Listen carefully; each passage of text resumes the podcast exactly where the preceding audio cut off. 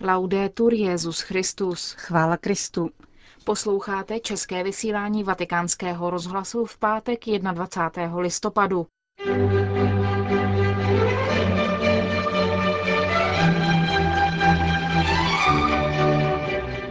Aktuality z Vatikánu a ze světa, poznámka k dnešnímu dni kontemplativního života a pravidelná promluva otce kardinála Tomáše Špidlíka. To všechno uslyšíte v dnešním pořadu, ke kterému vám příjemný poslech přejí Markéta Šindelářová a Johana Bronková.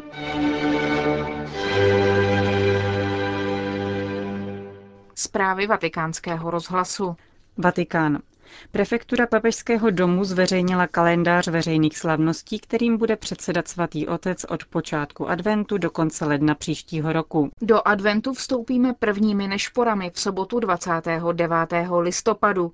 Benedikt XVI. jim bude předsedat od 17 hodin v bazilice svatého Petra. Následující den na první neděli adventní se svatý otec vydá na pastorační návštěvu do baziliky svatého Vavřince za hradbami u příležitosti 1750. výročí mučednické smrti tohoto svatého jáhna. Jak je tradicí, o slavnosti neposkvrněného početí Pany Marie 8. prosince papež složí hold Matce Boží u Mariánského sloupu na španělském náměstí v Římě. Na slavnost narození páně bude Benedikt XVI. celebrovat půlnoční mši svatou v bazilice svatého Petra a v poledne pronese z loďie vatikánské baziliky vánoční poselství s požehnáním Urbi et Orbi. Kalendářní rok uzavřou děkovné nešpory 31. prosince ve vatikánské bazilice. První den nového roku na slavnost Panny Marie Matky Boží a 6. ledna na slavnost Zjevení páně bude svatý otec sloužit mši svatou ve vatikánské bazilice. V neděli 11. ledna o slavnosti křtu páně bude Benedikt XVI. celebrovat mši svatou spojenou se křtem dětí v Sixtinské kapli. V neděli 25. ledna na slavnost obrácení svatého Pavla se papež odebere do baziliky svatého Pavla za hradbami, kde bude předsedat modlitbě Nešpor. Řím. Den dialogu mezi Židy a katolíky plánovaný na 17. ledna příštího roku byl zrušen a Židé místo něj oslaví Den židovství. Oznámil to předseda schromáždění italských rabínů Giuseppe Laras. Ten prohlásil, že důvodem je otázka modlitby za židy v liturgii Velkého pátku. Ta byla kvůli protestům, které následovaly po zveřejnění motu proprio sumorum pontificum, dokonce přeformulována a nyní obsahuje prozbu, aby Bůh osvítil srdce židů, aby uznali Ježíše Krista jako spasitele všech lidí. Rozhodnutí zrušit Den dialogu komentuje Monsignor Vincenzo Paglia, předseda Komise pro ekumenismus a dialog při konferenci italských biskupů. Samozřejmě, že toto rozhodnutí přijaté zhromážděním rabínů je bolestné. Už několik měsíců jsem s rabínem Larasem v kontaktu právě kvůli tomuto problému. Tahle invokace, aby osvítil jejich srdce, aby uznali Ježíše Krista jako spasitele všech lidí, nechává v pánových rukách jak a kdy, v eschatologické perspektivě, kdy se to stane. V tom smyslu je, myslím, tato otázka vyřešena. Rabín Laras nicméně potvrdil, že dialog i přesto musí pokračovat dál. Biskup Palja uvedl, že je mnoho důvodů pro to být si velmi blízko, například společný boj proti jakékoliv formě antisemitismu a obrana společného teologického a mravního dědictví.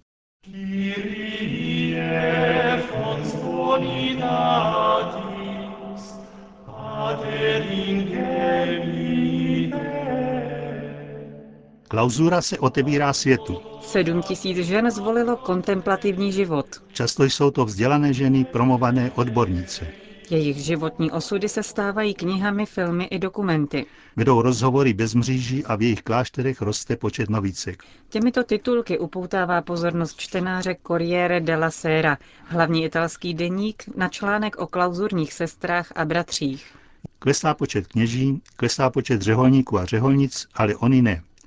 Je to radikální volba, náročná, mlčení, modlitba, práce, ničemu nedávat přednost před Kristem a to všechno navždy. Každý den o 4.50 ráno. Trapistky vstávají ve čtvrt na čtyři, po kompletář ve tři čtvrtě na devět večer, odloučené alespoň tělesně od světa. A přesto je v Itálii 545 klášterů s klauzurou a 7 tisíc žen zvolilo kontemplativní život. Benediktínky, klarisky, dominikánky a trapistky.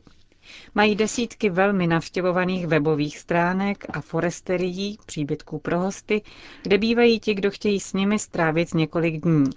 Svědectví často vypravují o vzdělaných ženách, promovaných a odbornicích, lektorkách a asistentkách, které jsou stoti vysvětlit povolání dvěma verši básníka Montále, protože všechny obrazy nesou nápis mnohem dál. Mají smysl pro humor, jako sestra Antonella z Bergama a Batyše kláštera Dominikánek, jež se prezentuje na webové stránce jako webmonaka, český webová mnížka. A odpovídá na spoustu e-mailů osobám, které žádají o vyslechnutí, sdílení, modlitbu a především nechtějí být souzeny. Nikdy jako v těchto posledních letech nevzrostla pozornost k světu taciturnitas, mlčení, ticha, pravidla svatého Benedikta, které se v 6. století stalo základním zákonem západního měství. Právě dnes na památku zasvěcení Pany Marie v Jeruzalémě si církev připomíná klauzurní komunity dnem pro orantibus. Benedikt XVI. to vystihl krásně v nedělním proslovu před modlitbou Anděl Páně. Vaše přítomnost v církvi a ve světě je nezbytná. Jste duchovní oázou. Nepřicházejí k nám sklíčené mladé ženy, unavené životem, bez manžela nebo místa ve společnosti, vysvětluje sestra Giovanna, dominikánka, novic mistrová v klášteře Santa Maria della Neve v Prato Vecchio nedaleko Arezza. Jsou to angažované ženy a vzdělané, které v určitém bodu své životní cesty si uvědomí prázdnotu a objeví, že ji mohou zaplnit tím, že se zcela odají pánu. Lidé žasnou, nechápou takovou volbu, vidí v tom útěk ze světa. Ale ve skutečnosti kontemplativní život nás staví do jeho středu. Konec konců to nikdy nebyla móda a právě proto nikdy nevyšel z módy. Jediný důvod, který odolává, je týž jako u svatého Pavla.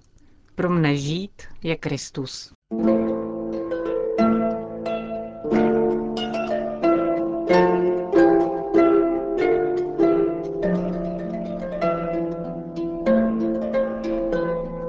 Pokrokovost v Kristu. Páteční promluva otce kardinála Tomáše Špidlíka.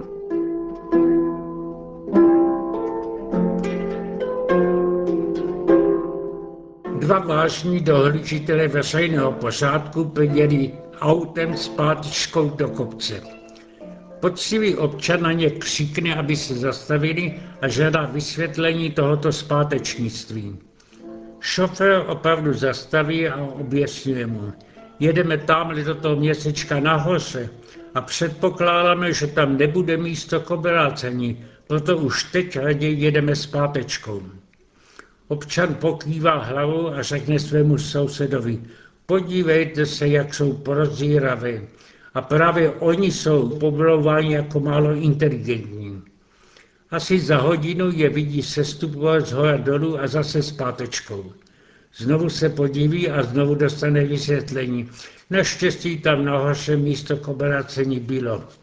Jezdit nebo chodit vždycky pospátku, to je program všech zpátečníků i v duchovním smyslu. A proto proti němu bojují pokorkovci, kteří jdou všude a ve všem stále kupředu.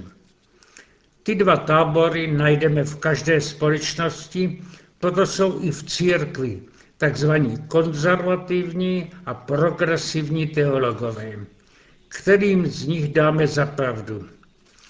Rozvážní lidé rádí k rozumnému kompromisu, ke zlaté střední cestě.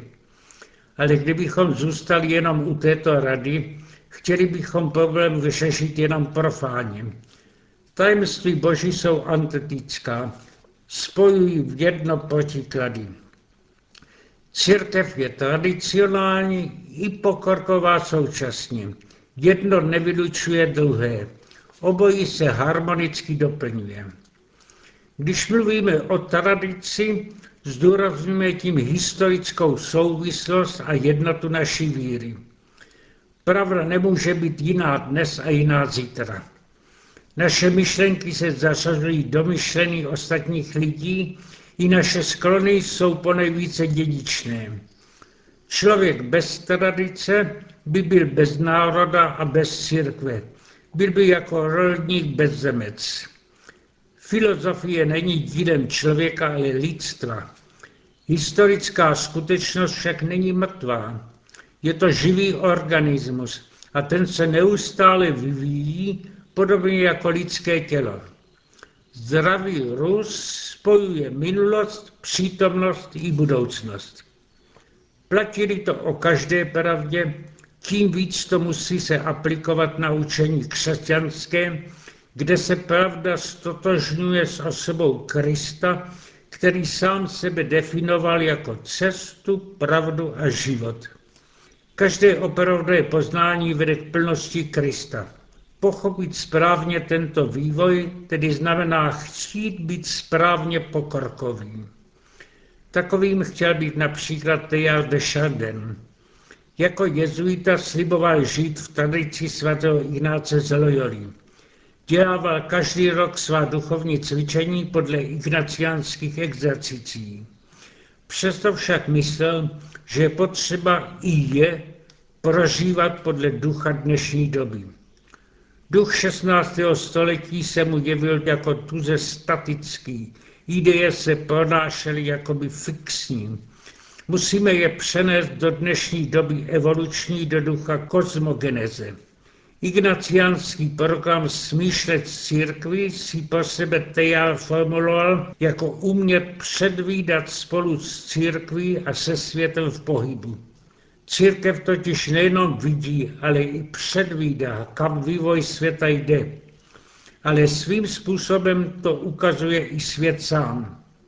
Už roku 1916 vyšel Tejaldov spis Kristus ve hmotě, inspirovaný touto myšlenkou. Byl totiž dobrým přírodovědcem, ale dokázal i tuto vědu chápat duchovně. Podvědomně se tu Tejal vrací k teologii otců církve, kteří neoddělovali pozorování přírody od teologie.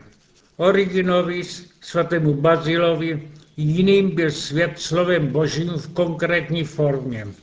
Kdo je duchovní, rozumí tomu slovu. Bůh to slovo vyška na počátku, ale je stále činné, píše Bazil. Tejal by k tomu dodal, Bůh na počátku začal mluvit a stále mluví skutečností Kristovou. Píše ve svém deníku roku 1951 svátek božského srdce. Božské srdce ve všem až do konce. Všecka snaha mého vlastního života se dá zhrnout v tomto programu. Objevit a přivést k plnosti nejsvětější srdce. 25. října téhož roku píše, vydávám dvojí svědectví. Svět má srdce a to srdce je srdce Ježíšova. Podobných textů je mnoho. Které myslitele tedy nazveme falešnými tradicionalisty anebo zase falešnými pokorkovci? Ti první by chtěli vývoj v chápání pravdy zastavit. Zůstat při mrtvé bezduché liteře písma. Falešní pokorkovci chtějí pospíšit dopředu, ale do tmy, bez světla Krista a církve. Ti první cestu zatarasují sobě i druzím a ti druzí z ní vypadnou do příkopy. Praví křesťané jsou radostní poutníci k absolutnímu. Tak definoval Šelda basníky a všechny umělce. Jsou originální a přitom se v nich stělesňuje i duch národa a společnosti, ve které žijí. Církev je společnost všelidská, měnivá, ale soudržná s absolutnem božím.